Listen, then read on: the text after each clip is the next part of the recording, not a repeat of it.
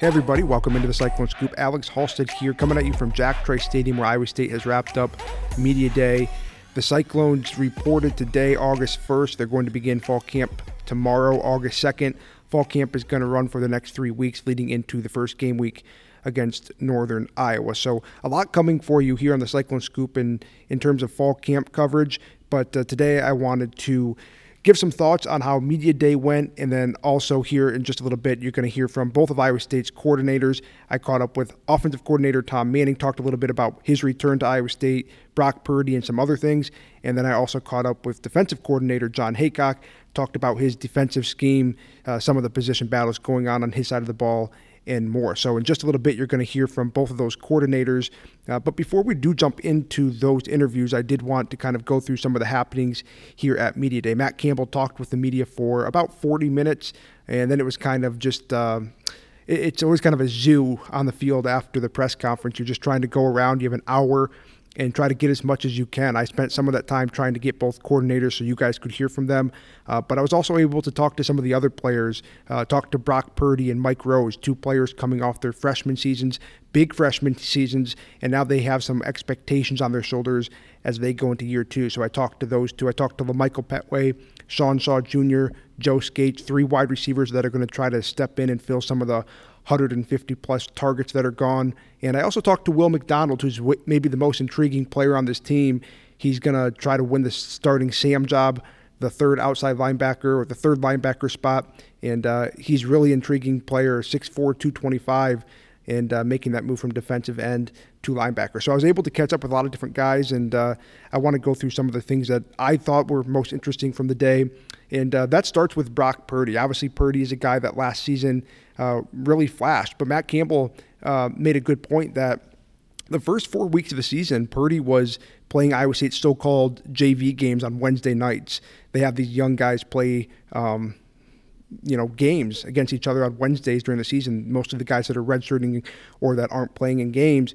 And for the first four weeks last year, Brock Purdy was was running the offense in one of those JV games, and then all of a sudden he's the starter. So I think that's kind of the the place you got to look and take a step back and think Purdy can really take another big step now that he's got a full offseason, spring ball, now fall camp as being the guy. Purdy said that the biggest thing he took away from last season was that uh, he's got to take fewer hits.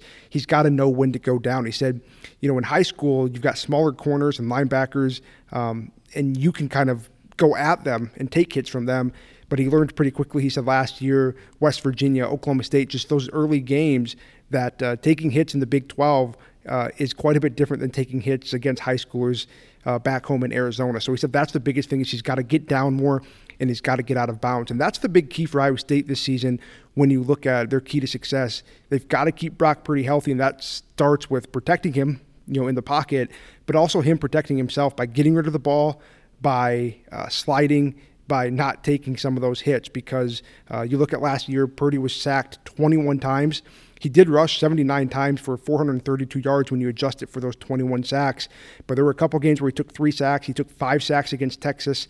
And uh, if, if Iowa State wants him to become the first quarterback since Austin Arnaud in 2008 to start every game in a season, uh, he's got to stay healthy. And uh, that probably starts with the biggest thing he learned from last season.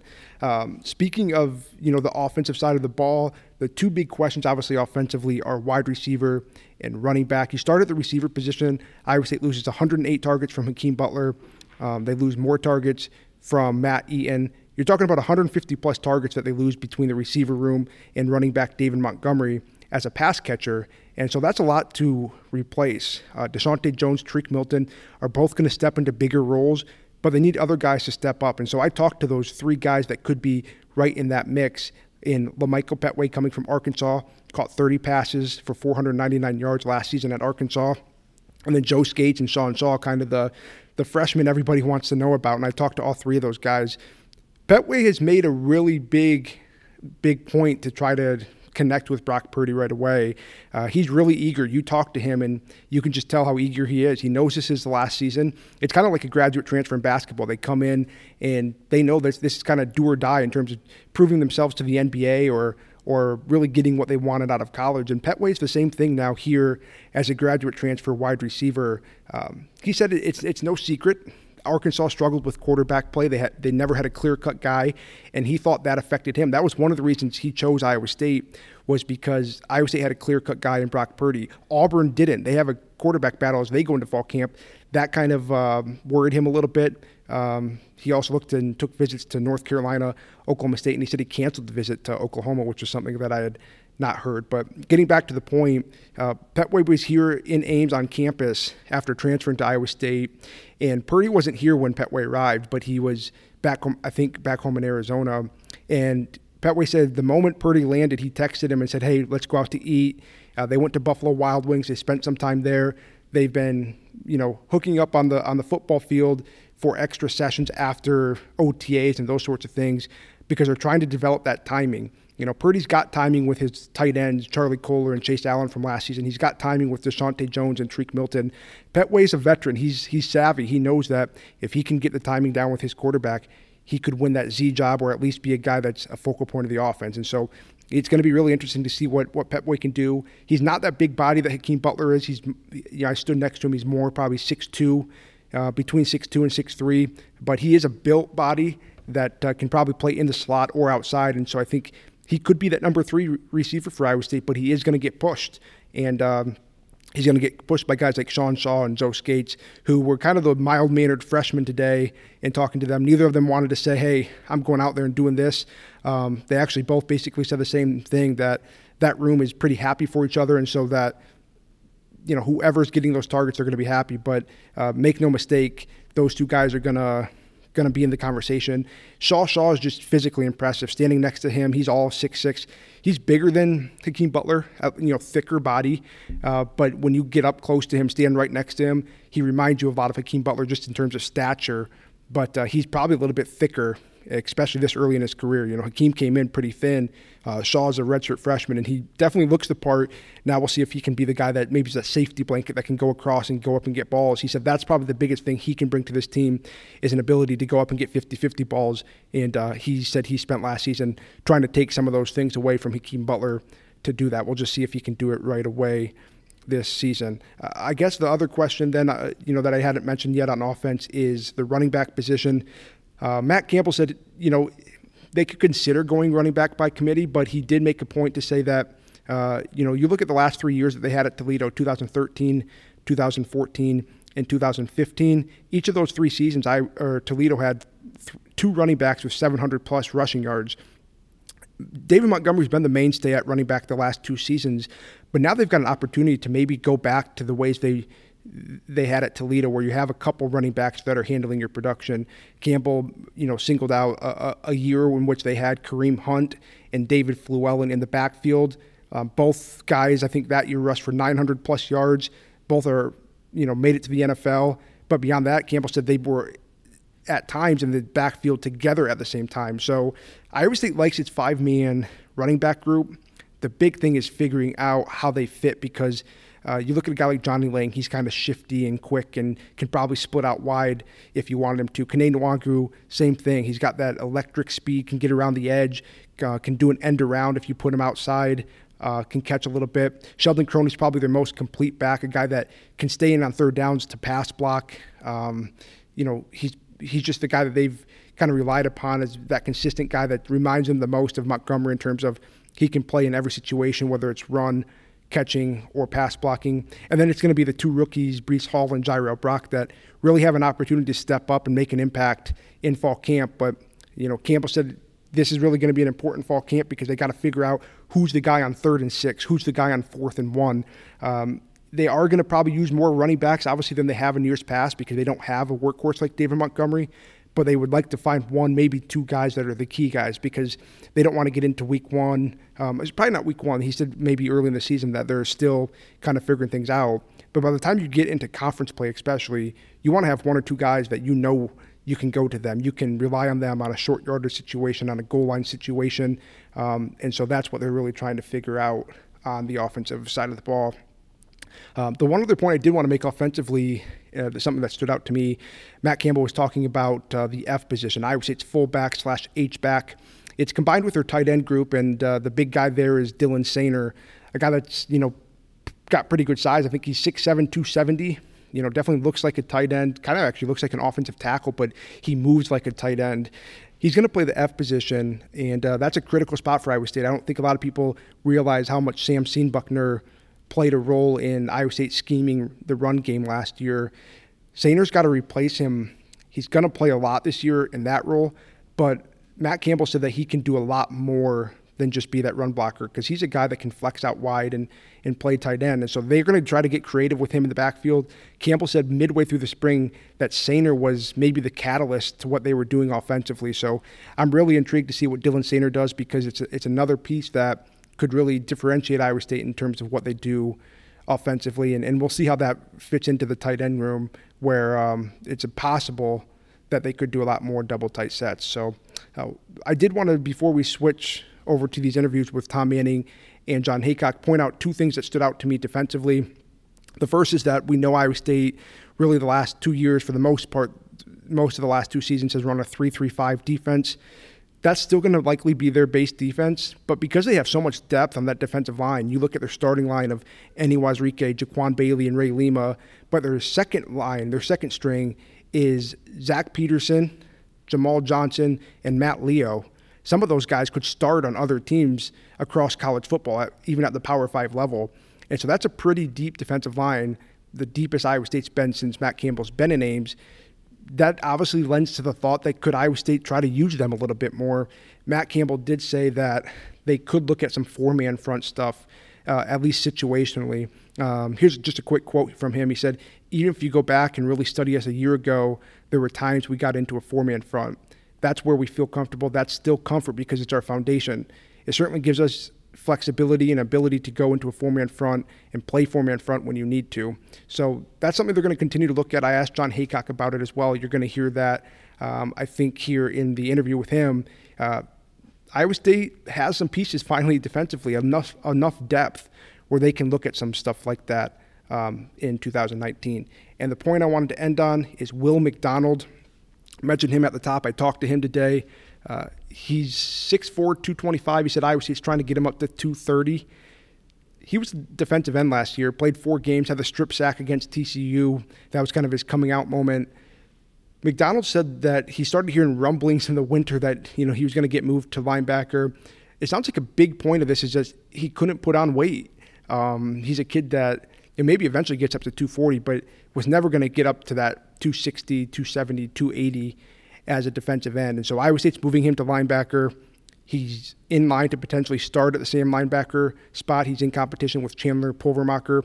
I think both of those redshirt freshmen are going to play a lot, but McDonald is really, really intriguing. Uh, he said throughout the spring, Iowa State's been toying with him. They really like his ability to be both a pass rusher at that outside linebacker spot, but also drop into coverage. McDonald is still learning. You know, he's only been at linebacker since uh, probably February or March, and he's going into his first fall camp there. But uh, he's been in the film room with Mike Rose and Marcel Spears. They're trying to bring him along in terms of the knowledge of that position. Uh, but it's going to be really interesting to see what he does there because he could really be kind of an X factor to that defense. It's the only spot Iowa State's trying to replace from last season in the starting front six. Uh, but McDonald looks the part now we'll find out if he can play early in his career to a high level like we saw Rose do last year at the middle linebacker position.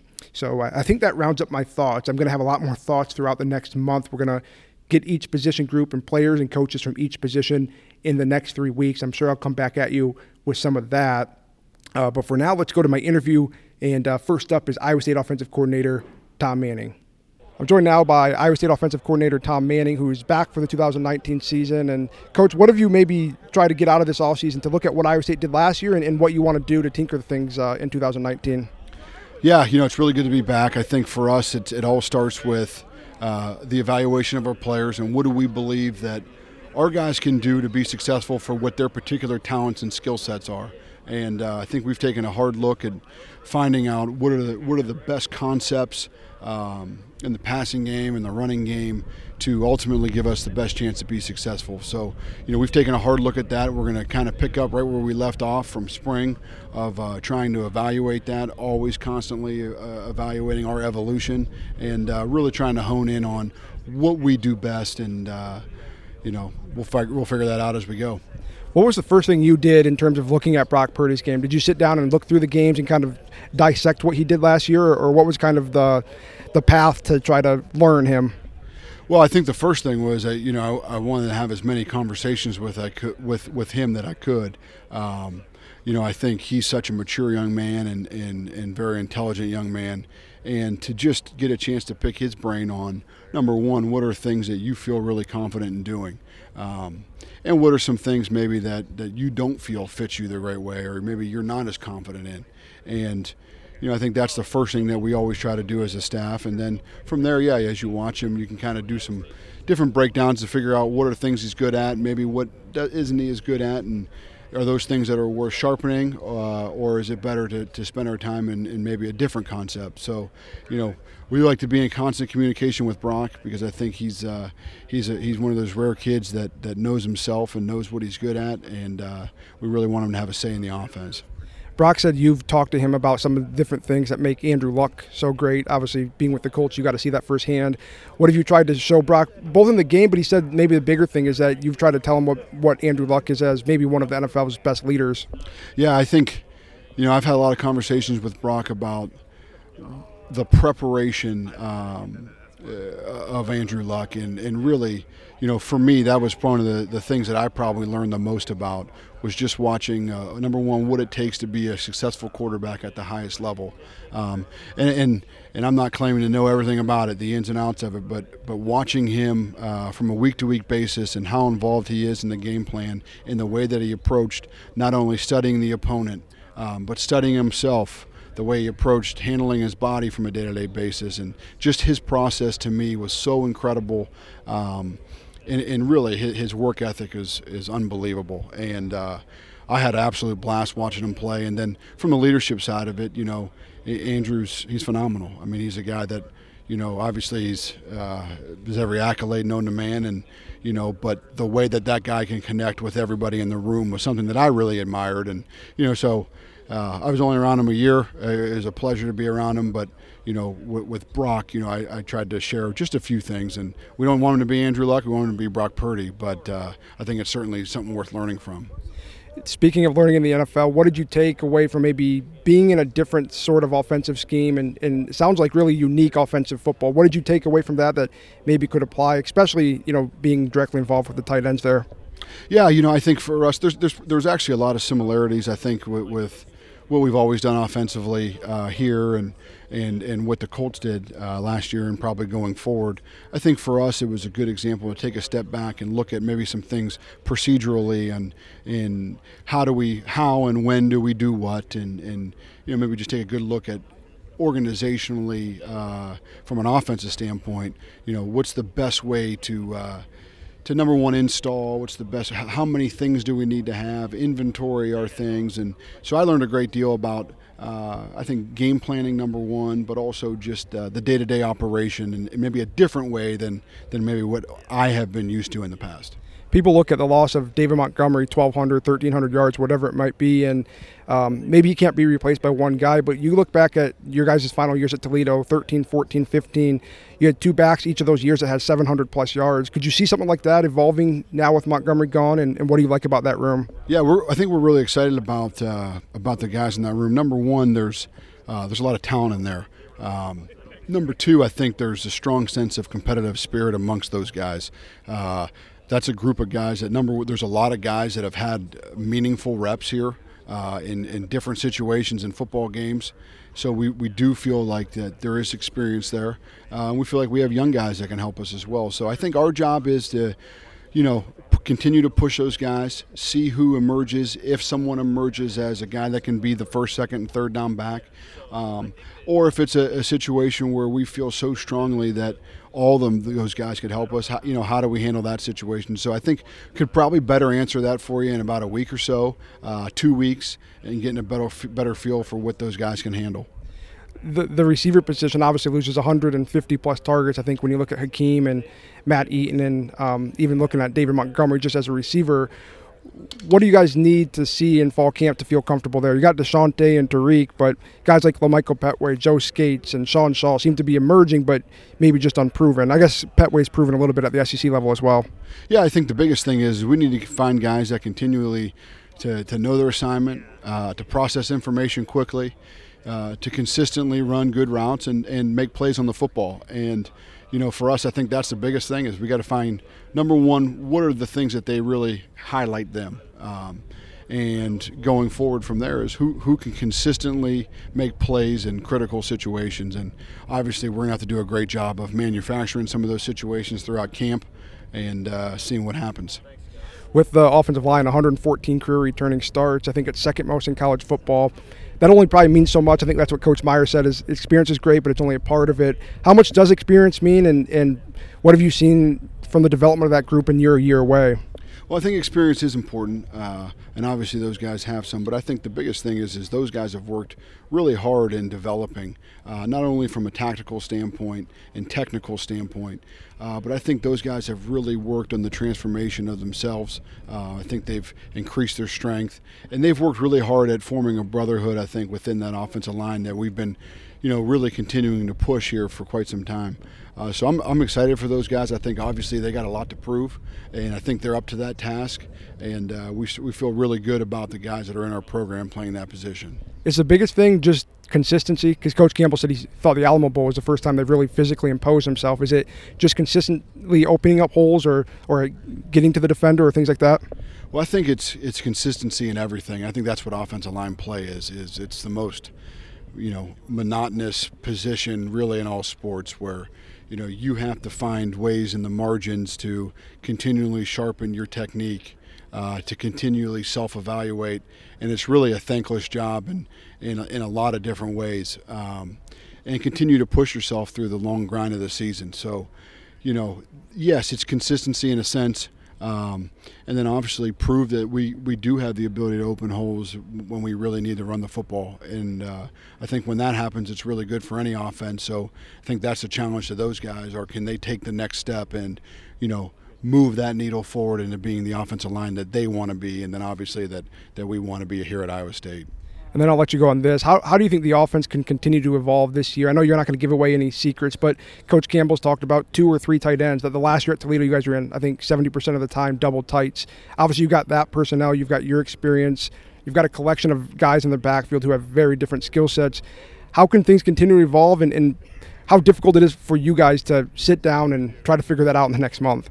Yeah, I think it's in, in our mind. I think it's a it's a big task to figure out – you know, how do you play uh, each game and what set of personnel or whatever you're going to do throughout the game. I think is hard to always figure that out, but I think that's our job, and I think we're in. The good thing for us, I think, is we have a lot of uh, players that we believe in, um, and we have a lot of different kind of players. And you know, we're going to have to continue iron out what's the best way to play from a week in and week out, out basis, and uh, you know, we're excited to kind of get through that process because that, that's a fun process. Well, thanks, Coach, and uh, best of luck with fall camp. Thank you. Thank you.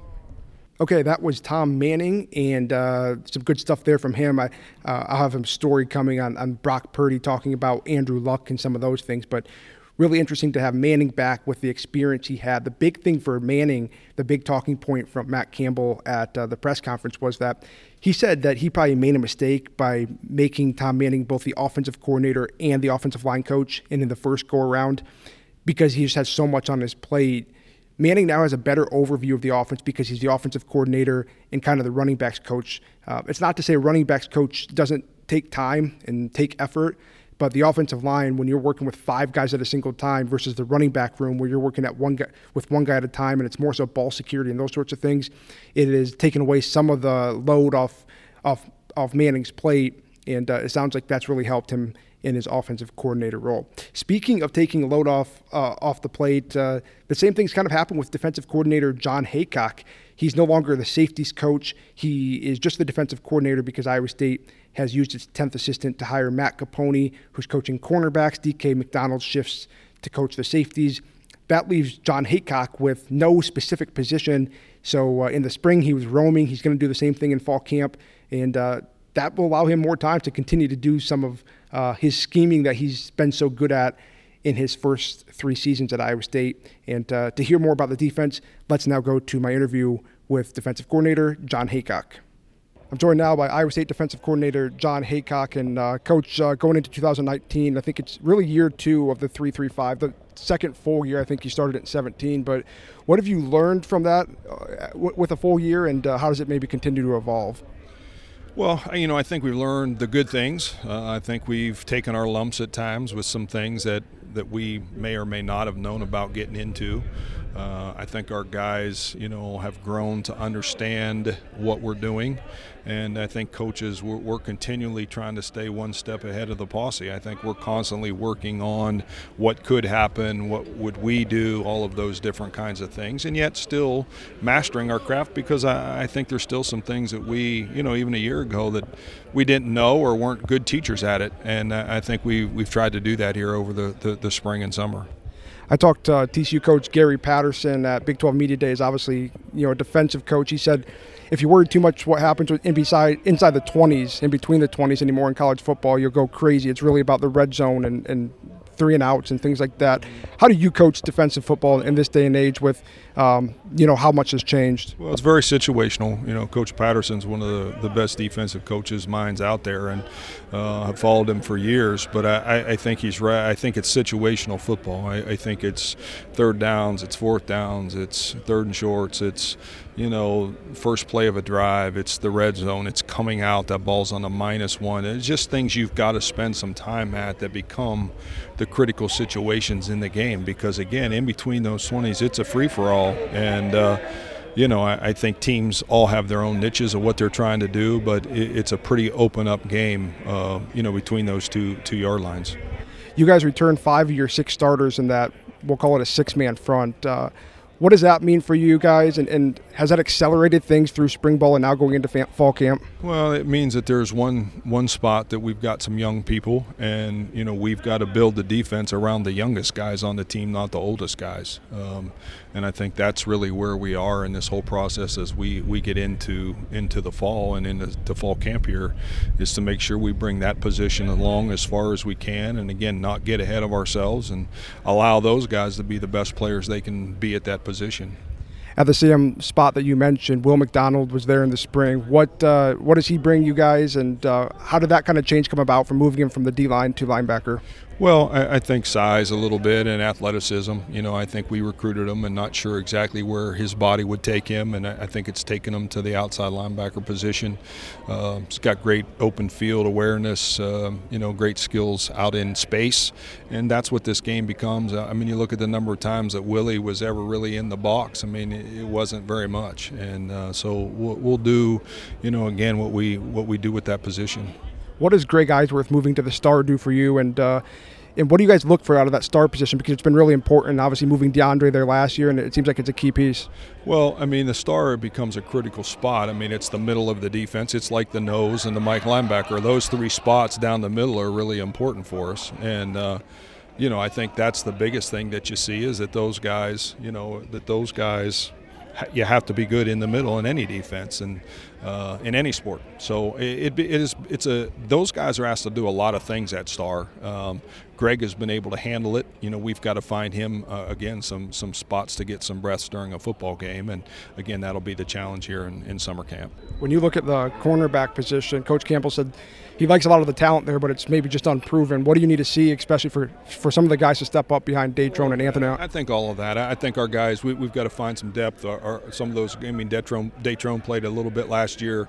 Uh, Anthony played off and on. I, I, think we just have to develop some consistency at that position, some depth. We've got some guys that have been in the program that got to step up for us and, and, and be competitors and play. And uh, that's the area uh, that we'll spend a ton of time on in, in, in fall camp. And our guys got to do a great job. Coach Campbell said that given your depth, it is possible you could look at a four-man front and just tinker with different things. How much do you, do you experiment with that sort of thing in fall camp to figure out what works?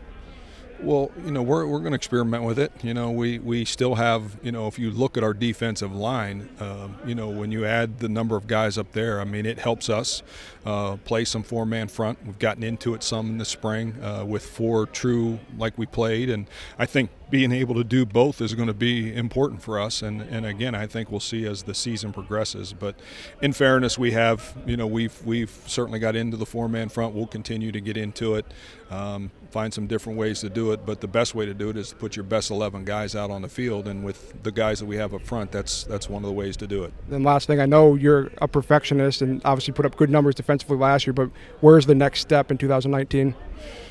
Well, I, you know, I am a perfectionist. I, I, think that's how you have to coach and you have to work. Uh, I think that's how you have to practice. How we do things really matters. And I think, again, our, our kids, when we started this whole program four years ago, was to be the number one defense in every category.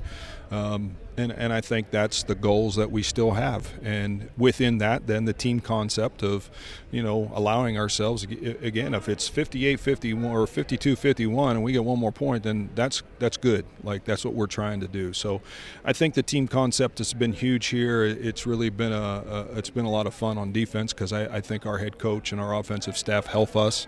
Um, you know, our my best dad told me the other day, my best defensive calls are when we're standing on the sideline. Like I, I'm really like I'm pretty smart when we're over there. So I appreciate our offense. I, I think our defense does too, and, and that's how we coach. Thanks to Jon Heacock and Tom Manning for both joining me here on the Cyclone Scoop.